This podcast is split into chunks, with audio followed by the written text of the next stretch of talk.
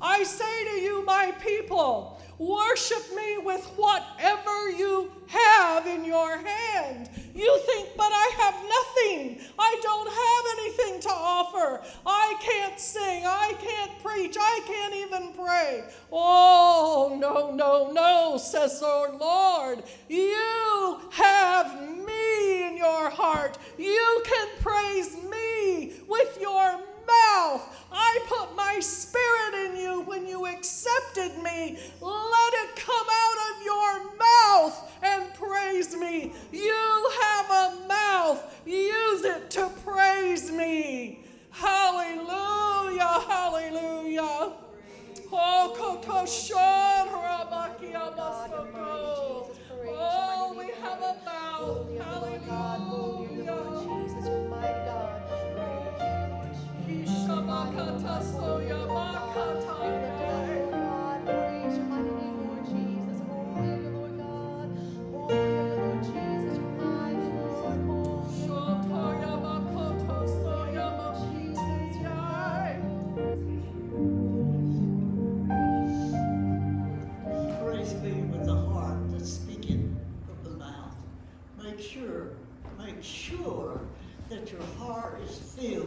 Filled with my spirit, love. Speak in love. Reach out with love. Reach out, I say. Reach out with love. Praise God. Praise God.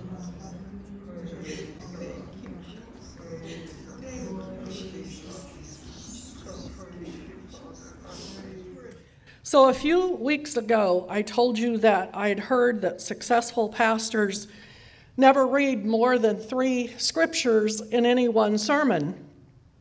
I'm telling you the honest truth. I heard a different pastor last week say it's two, not three. I flunked both of those. So I'm telling you right now, we have a lot of scripture, and I know it's getting a little late. I'll try to get through this, but I believe that this is a message the Lord would have us to hear today. And Father, I do ask the presence of the Holy Spirit that is so sweet and so palpable in this place this morning. Lord, that you would lead the way through this message and anoint it to our hearts in Jesus' name. Amen. As you know, there are two covenants. In the Old Covenant, in the Old Testament, God established his covenant with Israel through the tribe of Levi, which was one of Jacob's sons, that the priestly order would come through the order of the Levites. And he set Moses' brother Aaron as the first high priest from the tribe of Levi. And within this priestly system, God needed to use mortal men as the mediator between himself and the people. And a few of the roles, this, this first part's kind of a review, if you can hang in there with me. The few of the roles that the high priest did was to first offer sacrifices to prepare themselves to meet with God. Then they brought sacrifices to prepare the people to meet with God. And they were charged to protect the presence, the Ark of the Covenant that was inside the temple, inside the Holy of Holies. And they were to bear the burdens of the people before the Lord. They were to officiate the many, many offerings that, was, that were established within the Mosaic law, including the burnt offering, the meal and the grain offerings, the sin and the guilt offerings, the peace, the heave, the drink, and the incense offerings, just to name a few.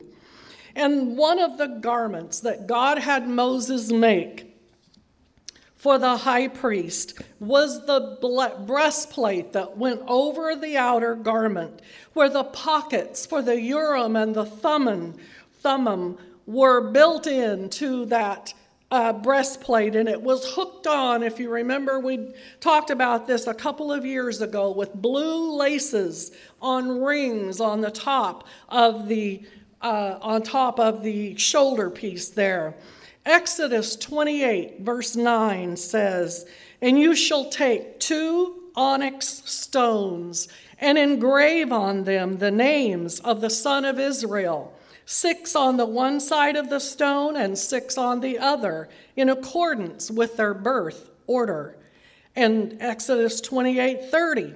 You shall put into the breastplate the judgment of the Urim and the Thummim, and they shall be over Aaron's heart when he goes in before the Lord, and Aaron shall carry the judgment of the sons of Israel over his heart to the Lord continually.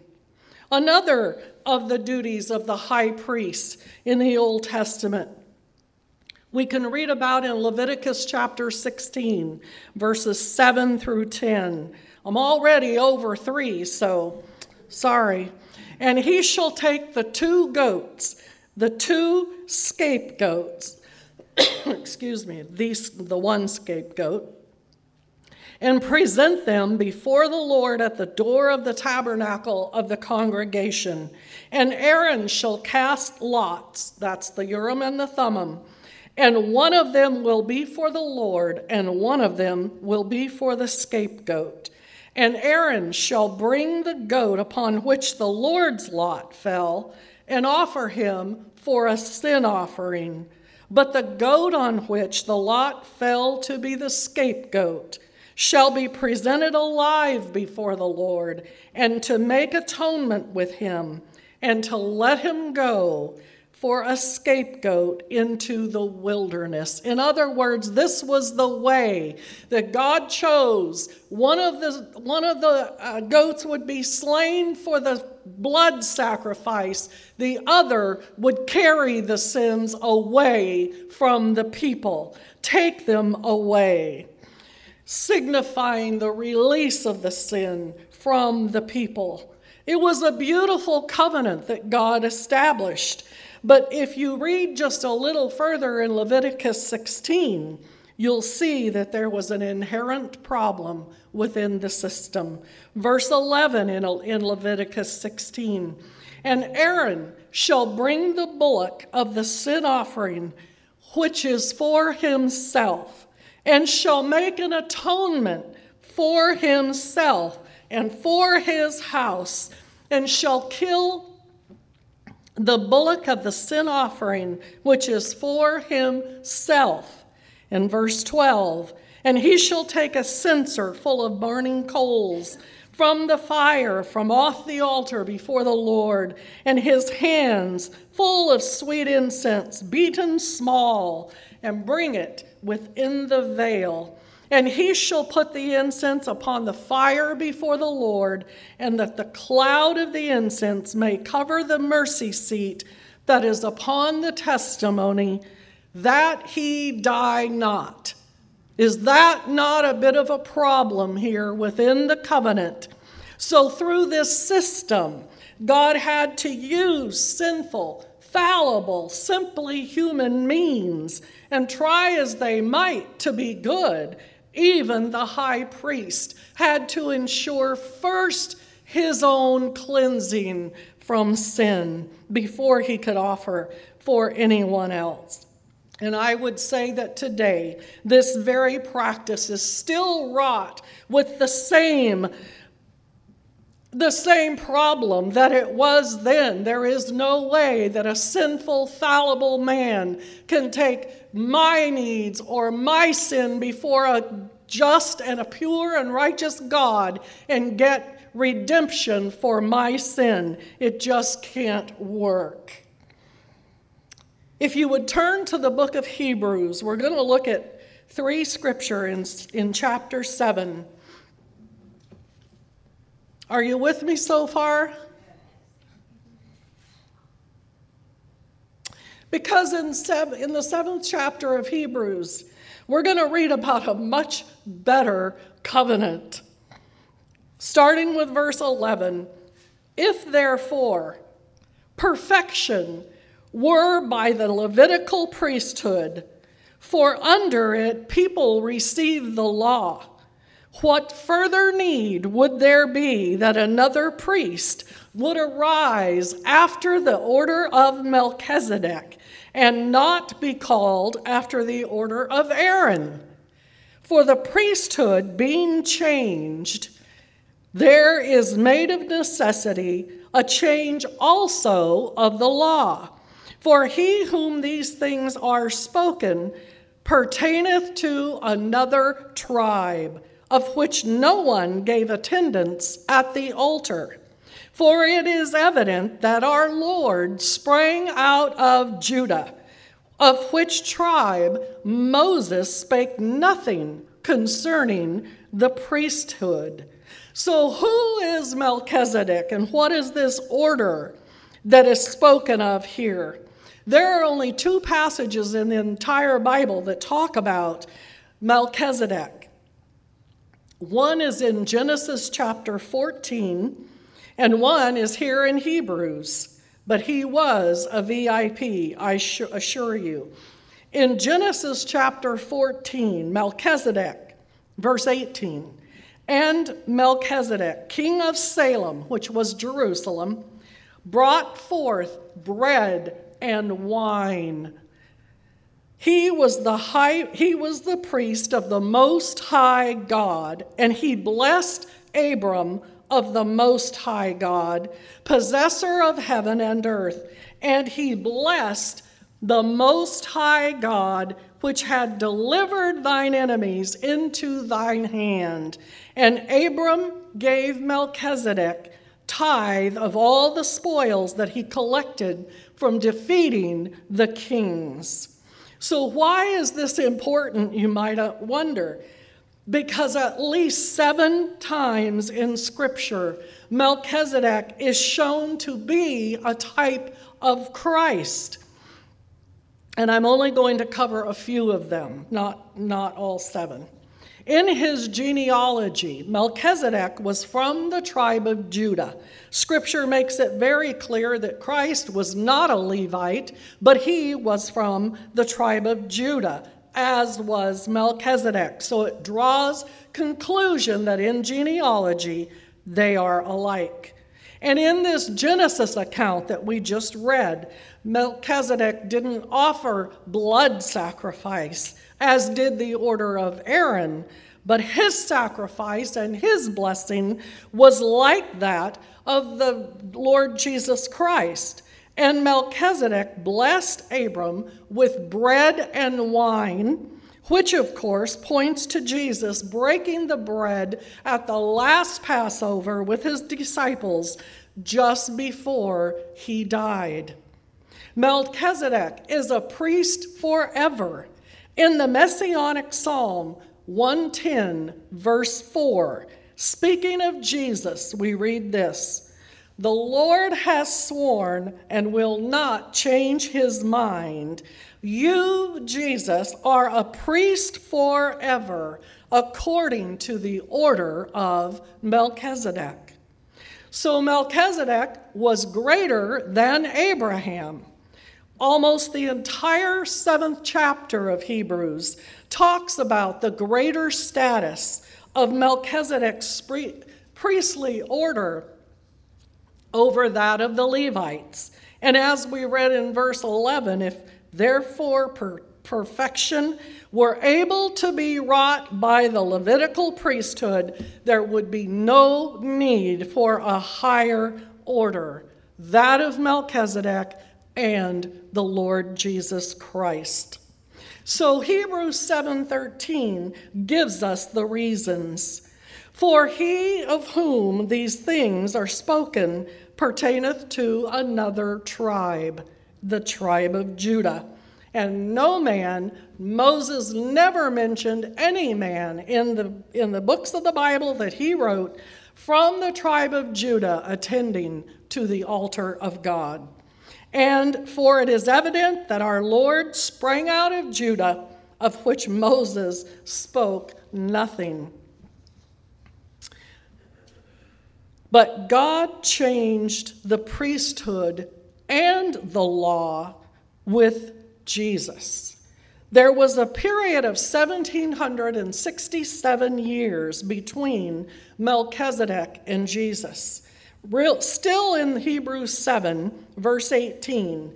For there is verily a disannulling of the commandment going before going before for the weakness and unprofitableness thereof for the law made nothing perfect but the bringing in of a better hope did by the which we draw near unto God. I want to read that verse 19 again.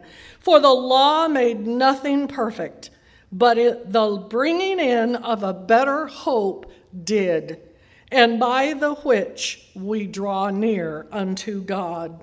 And inasmuch as not without an oath he was made priest, for those priests, meaning the Aaronic line in Leviticus, in the, in the Levites, were made without an oath. If you recall, if your father was a priest because you were a Levite, your station in life was going to be a priest. This is how Aaron's sons erred away. They did not take an oath of heartfelt need to teach and preach and work and have service for the Lord. They had sin in their heart that was uncovered, and God took them out of that lineage for that reason. They did not take an oath. But this priest was made with an oath by him that said unto him, and this is verse 21, Hebrews 7:21, reiterating what we read in Psalm 110:4. This priest was made with an oath by him that said unto him, The Lord swear it and will not repent, for thou art a priest forever after the order of Melchizedek. And by so much was Jesus made of a surety of a better testament or covenant. So many different priests were required because they were subject to disease, sin, and death. But this better than Melchizedek, this king and this high priest, this Jesus, has an eternal and unchangeable priesthood. Wherefore he is able also to save them to the uttermost that come unto God by him, seeth he liveth to make intercession for them. Everything that the priest did in the Levitical line was temporary. It could, it could take care in the system that God established of a sin right now, but it could not do anything about eternity until Jesus came.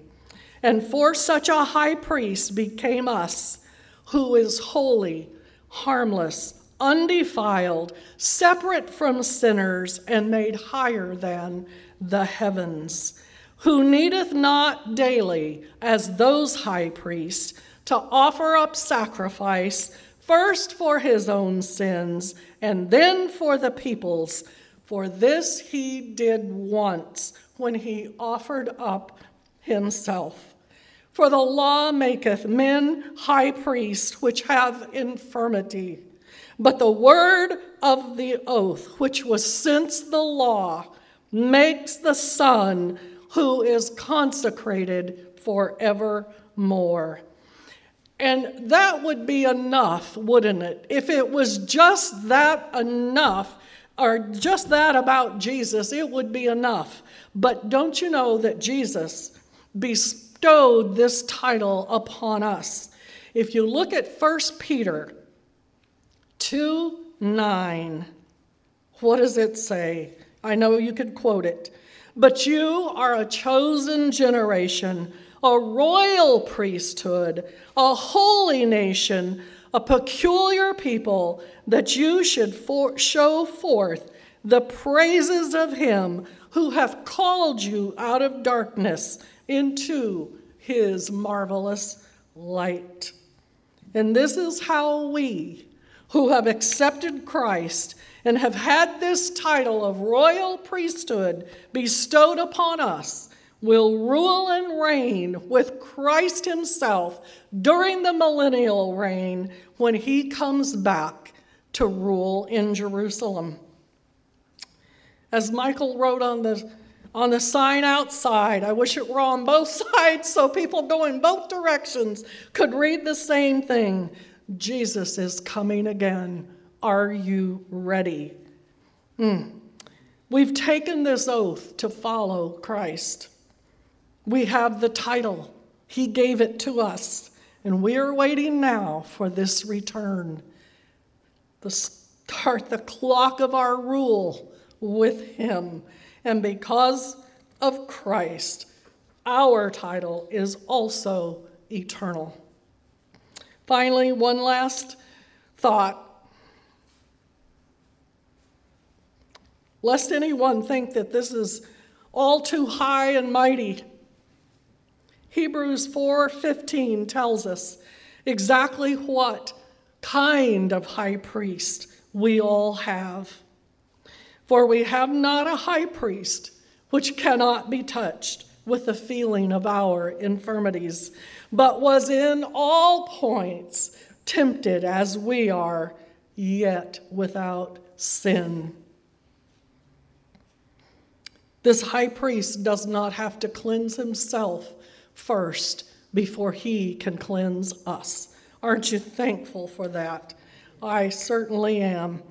If you would stand with me in closing, I'm going to tell you.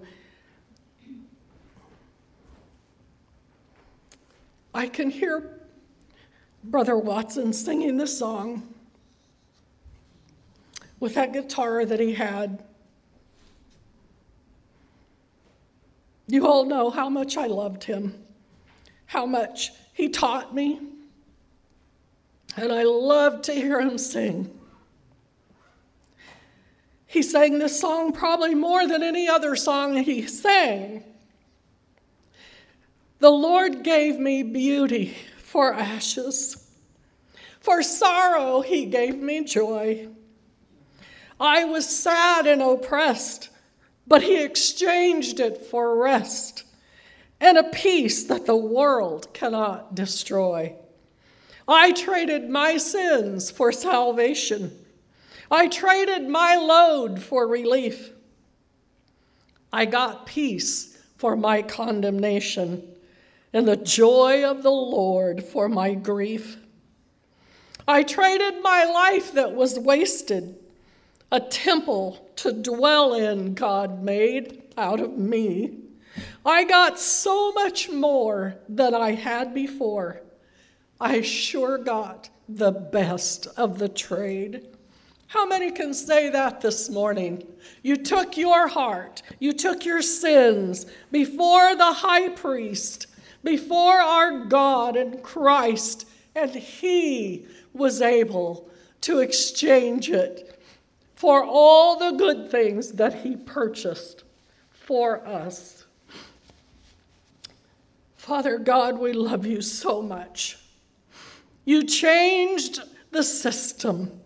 You changed the priesthood and you changed the law that says now if we bring our sinful soul to you, oh, your son's once and for all sacrifice will erase it and take it away and bestow upon us that title of eternal royal priesthood to dwell with and to rule and reign with our high priest. Oh, we're so thankful today, Lord. We're so thankful that you set this new system and this new law in place, and that we have found him, and that we got the best of the trade. Oh, how thankful we are, Lord. How thankful we are for your presence here with us today. God, I pray for each one as the weather's going to be treacherous again this week. I pray. Oh, Shapakato Soyabaki, I pray your hand of protection. I pray, Lord God, your peace and your face to shine upon us as we go forth from this place, Lord. We are marked by the light of Christ in us. Be with us and be in us, oh God, in a profound and greater way this week as we leave this place. In Jesus' name we ask it, the name of our great high priest. Amen and amen.